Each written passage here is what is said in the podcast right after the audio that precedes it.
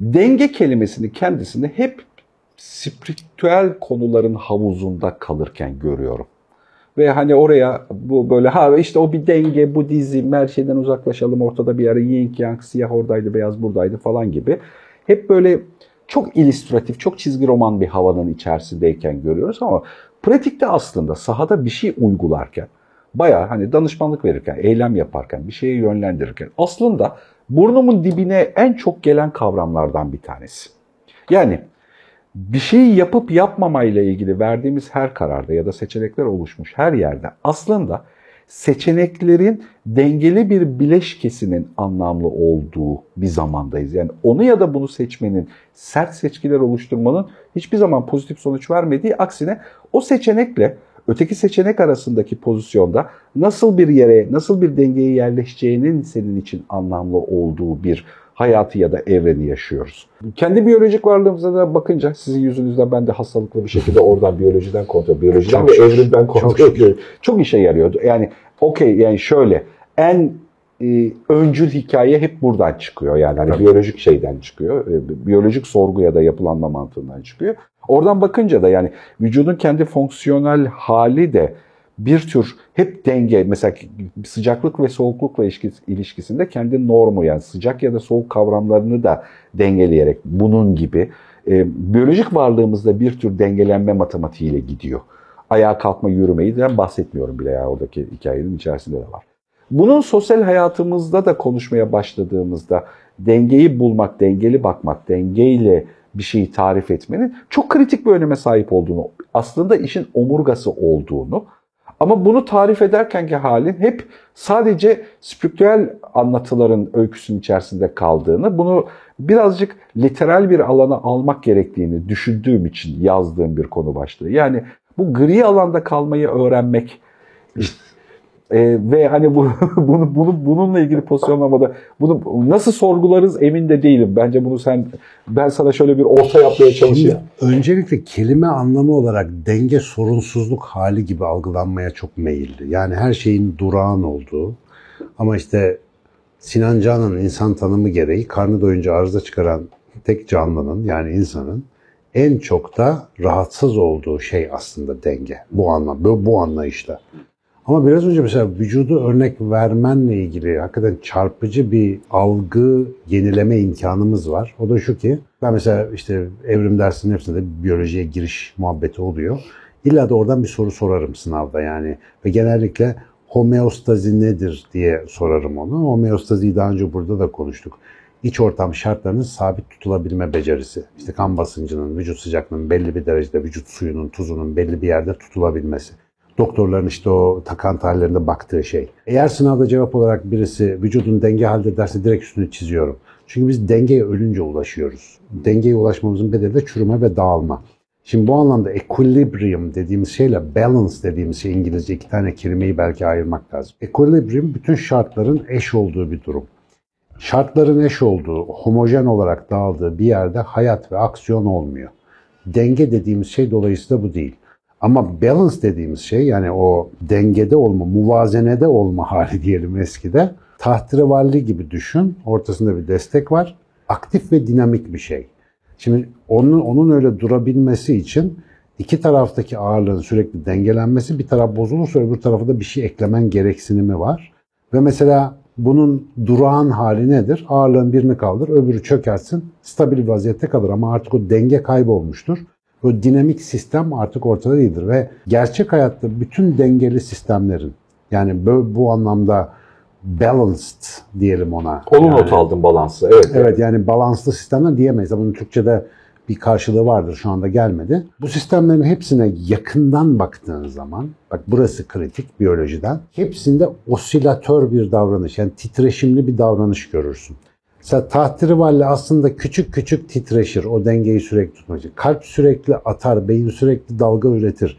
Her şey mütemadiyen bozulan, kurulan, bozulan, kurulan bir güçler yenişmesiyle alakalıdır. Yani şöyle tarif edersek olur mu? Bu Çin gösterilerinde, sirk gösterilerinde falan olan, altında silindirin üzerine iki ayağını koyup ama hep o bir harekette kalmak zorunda. Onun stabil bir durumu yok bir şeyde. Yani Cem Yılmaz diyor ya, bunun bir ayarı yok mu? Yap da gidelim falan gibi.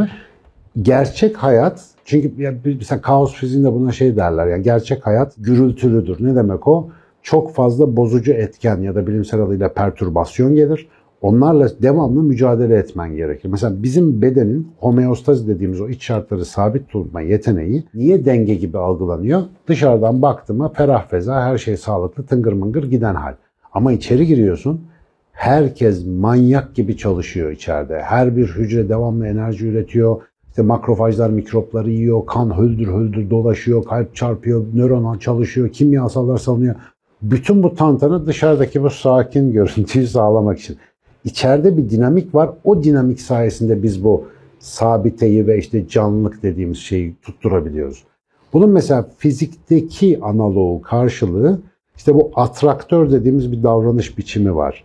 Mesela o bir sarkacın ya da o tahterevalinin her bir noktasındaki ya da bir noktasındaki hareketini grafiğe dök. Orada göreceğin ileri geri bir hareketin diyelim dairesel bir ifadesi olarak bir şey, bir desen göreceksin orada. O desen bize şunu gösteriyor. Bu sistemin, tahterevalli sisteminin ya da sarkaç sisteminin o halde kalabilmesi, o hali koruyabilmesi için gerekli koşulların ya da durumlar kümesinin tamamı. Şimdi bunun içerisinde herhangi bir ana baktığında o an denge dışı bir haldir. Ama bir sonraki an bir başka denge dışı hal olmakla beraber öbürünün arkasından geldiği için dengeye katkı yapar. Ve ardışık olarak gelen anlar dizildiğinde anlamlı bir örüntü çıkar. Bu örüntü sistemi stabil tutar. Durağan tutar. Durağan da demeyelim ona.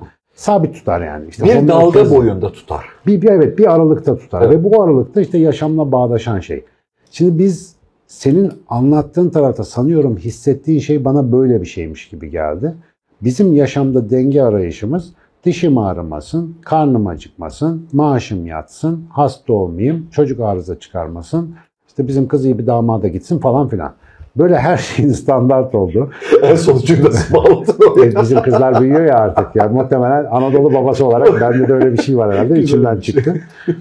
Her şeyin beklentiye göre gerçekleştiği bir durumun bizi mutlu ve tamam edeceği, hayatımızın dengede olacağına dair bir şey var. Ama bir sorun var. Hiçbir şey böyle gitmiyor.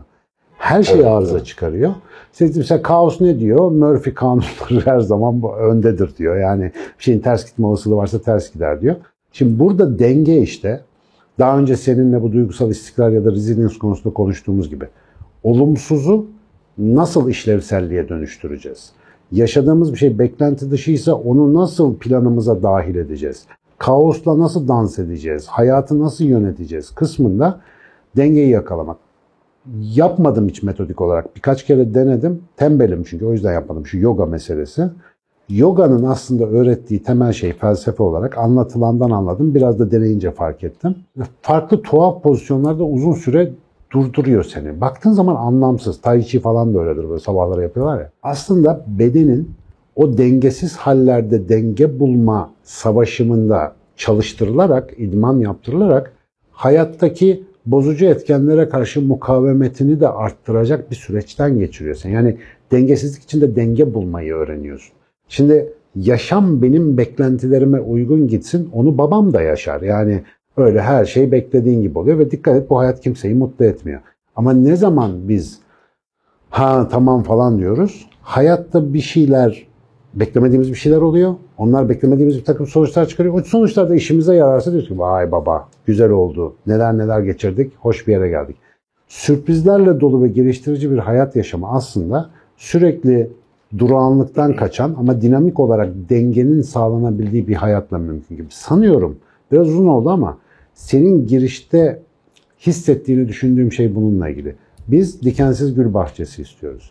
Biz ya herro ya merro diyoruz. Bunu herkes bilir, öyle olmaz böyle olur diyoruz. Halbuki her şeyin değiştiği bir zamanda, ki her zaman her şey değişiyor zaten, aralardaki seçenekleri deneyimleyebilmek, o garanti gözüken yerdeki faydadan çok daha fazla fayda sağlıyor bize. İşte o kaosu yönetebilmek dediğimiz şey. Pandemide karlı çıkanlar bunlar oldu. Maddi anlamda söylemiyorum. Ruhsal, fiziksel ya da maddi anlamda hepsi dahil. Aradaki seçenekleri düşünebilenler, yeni bozucu etkene karşı yeni dengeler arayabilenler ve onun için cesaretle adım atabilenler başka bir şey oldular. Ama hep aynı yere saplanıp kalanın ne büyük sıkıntı çektiğini de gördük. Yani denge o zannettiğimiz gibi bir şey değil. Denge başka bir şey. Çok gerekli, hayati Ama bence yaşamdan öğrenmemiz gereken bir tarafı var dengenin. Bu arada bunu da hiç bu şekilde düşünmemiştim. Enteresan oldu. Ar-Ge sohbetlerine hoş geldin.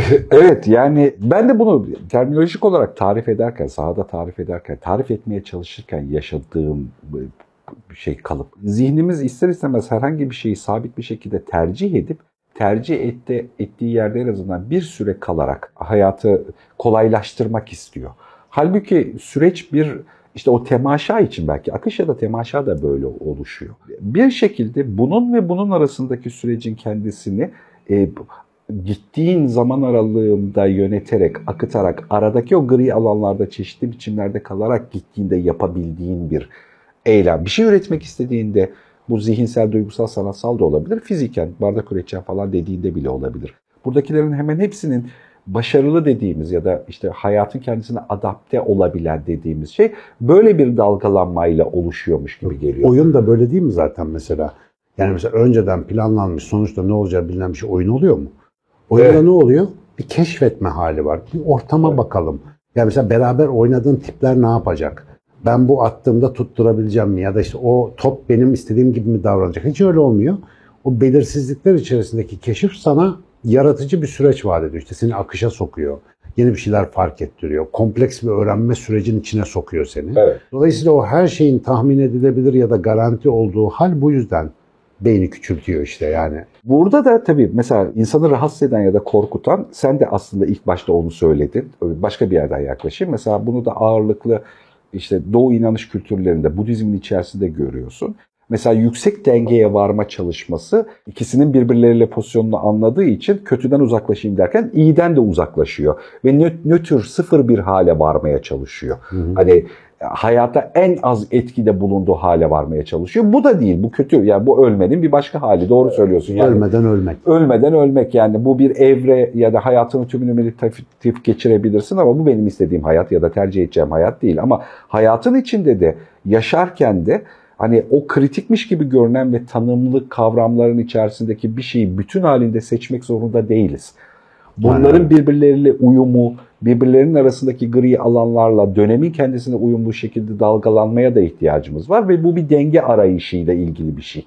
O yüzden dengeye motive olmak, bu dengeli bir halin kendisine motive olmak, bu dengenin değişken unsurlarına motive olmaktan daha doğru bir şeymiş gibi geliyor. Şunu düşündürttün bana, daha önceki bölümlerde konuştuğumuz mesele vardı. Yani köprüyü yapacaksan, işte bir kayıplara sebep olacaksın, tabiatı değiştireceğim, bir şey yapacaksın. Mesela ev yapacaksan ağaç keseceksin abi. En bir kere ortamdaysan bile bir ağacı öldüreceksin, o evi yapacaksın. Burada denge belki şöyle bir şey. Yani tepene yağmur yağıyor gece, ne bileyim vahşi hayvan var, kıçına ot batıyor. Dolayısıyla bir barınak yapmak lazım kendine. Ve bunun bir bedeli var. Tabiata bir acı çektireceğim, bir şey bozacaksın orada. Ama sonra bunu kabullenip, bunu görüp, fark edip o yaptığın evde ne yapıyorsun?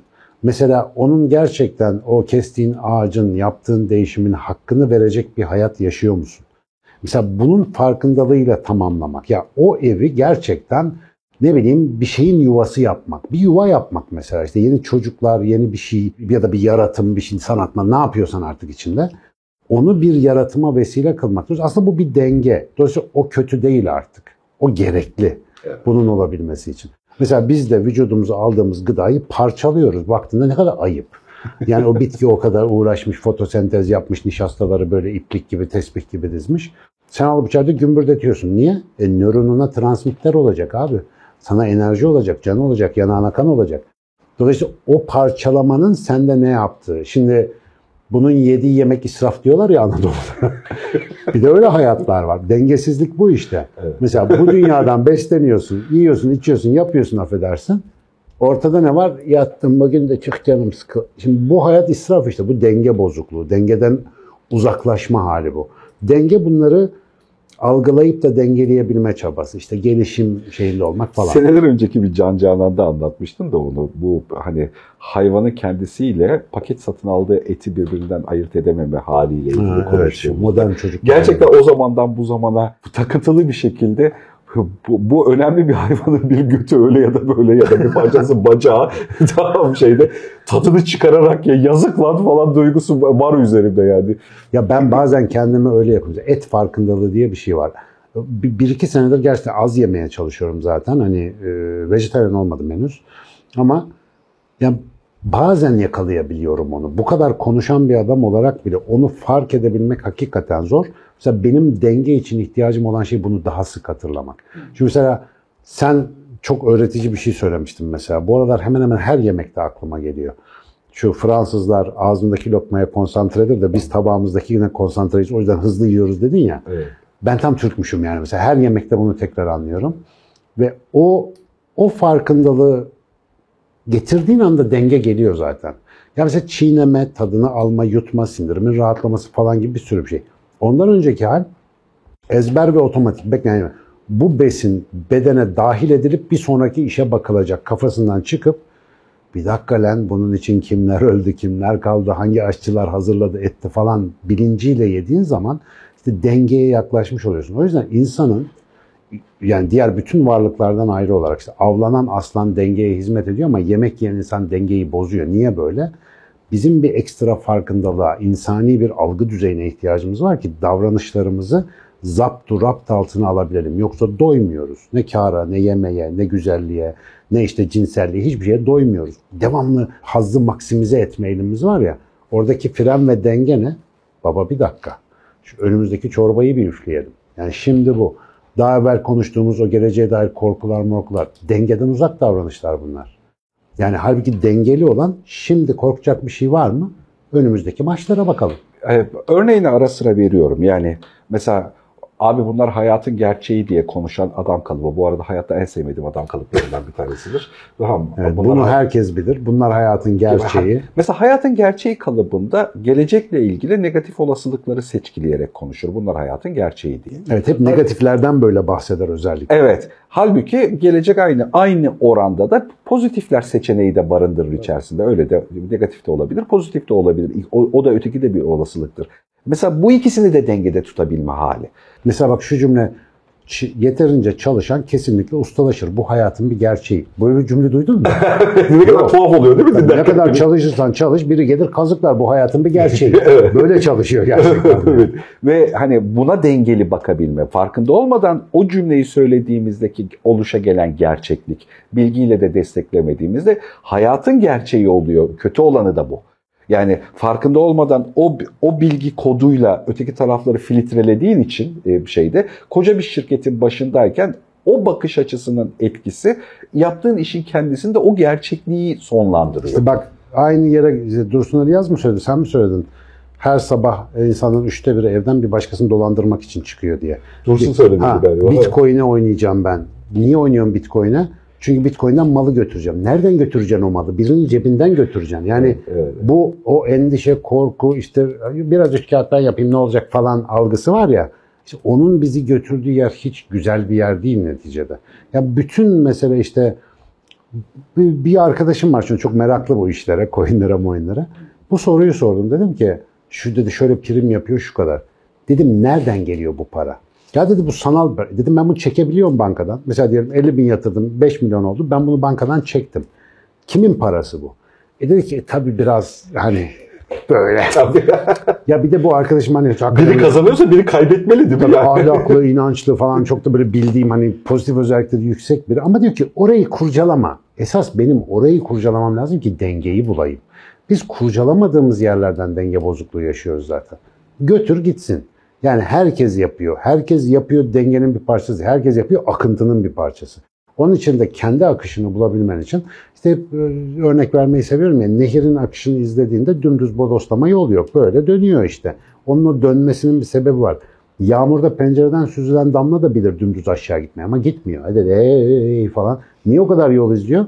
Bir sürü hikayeyle bir ortak anlaşmanın izidir o damlanın yolu.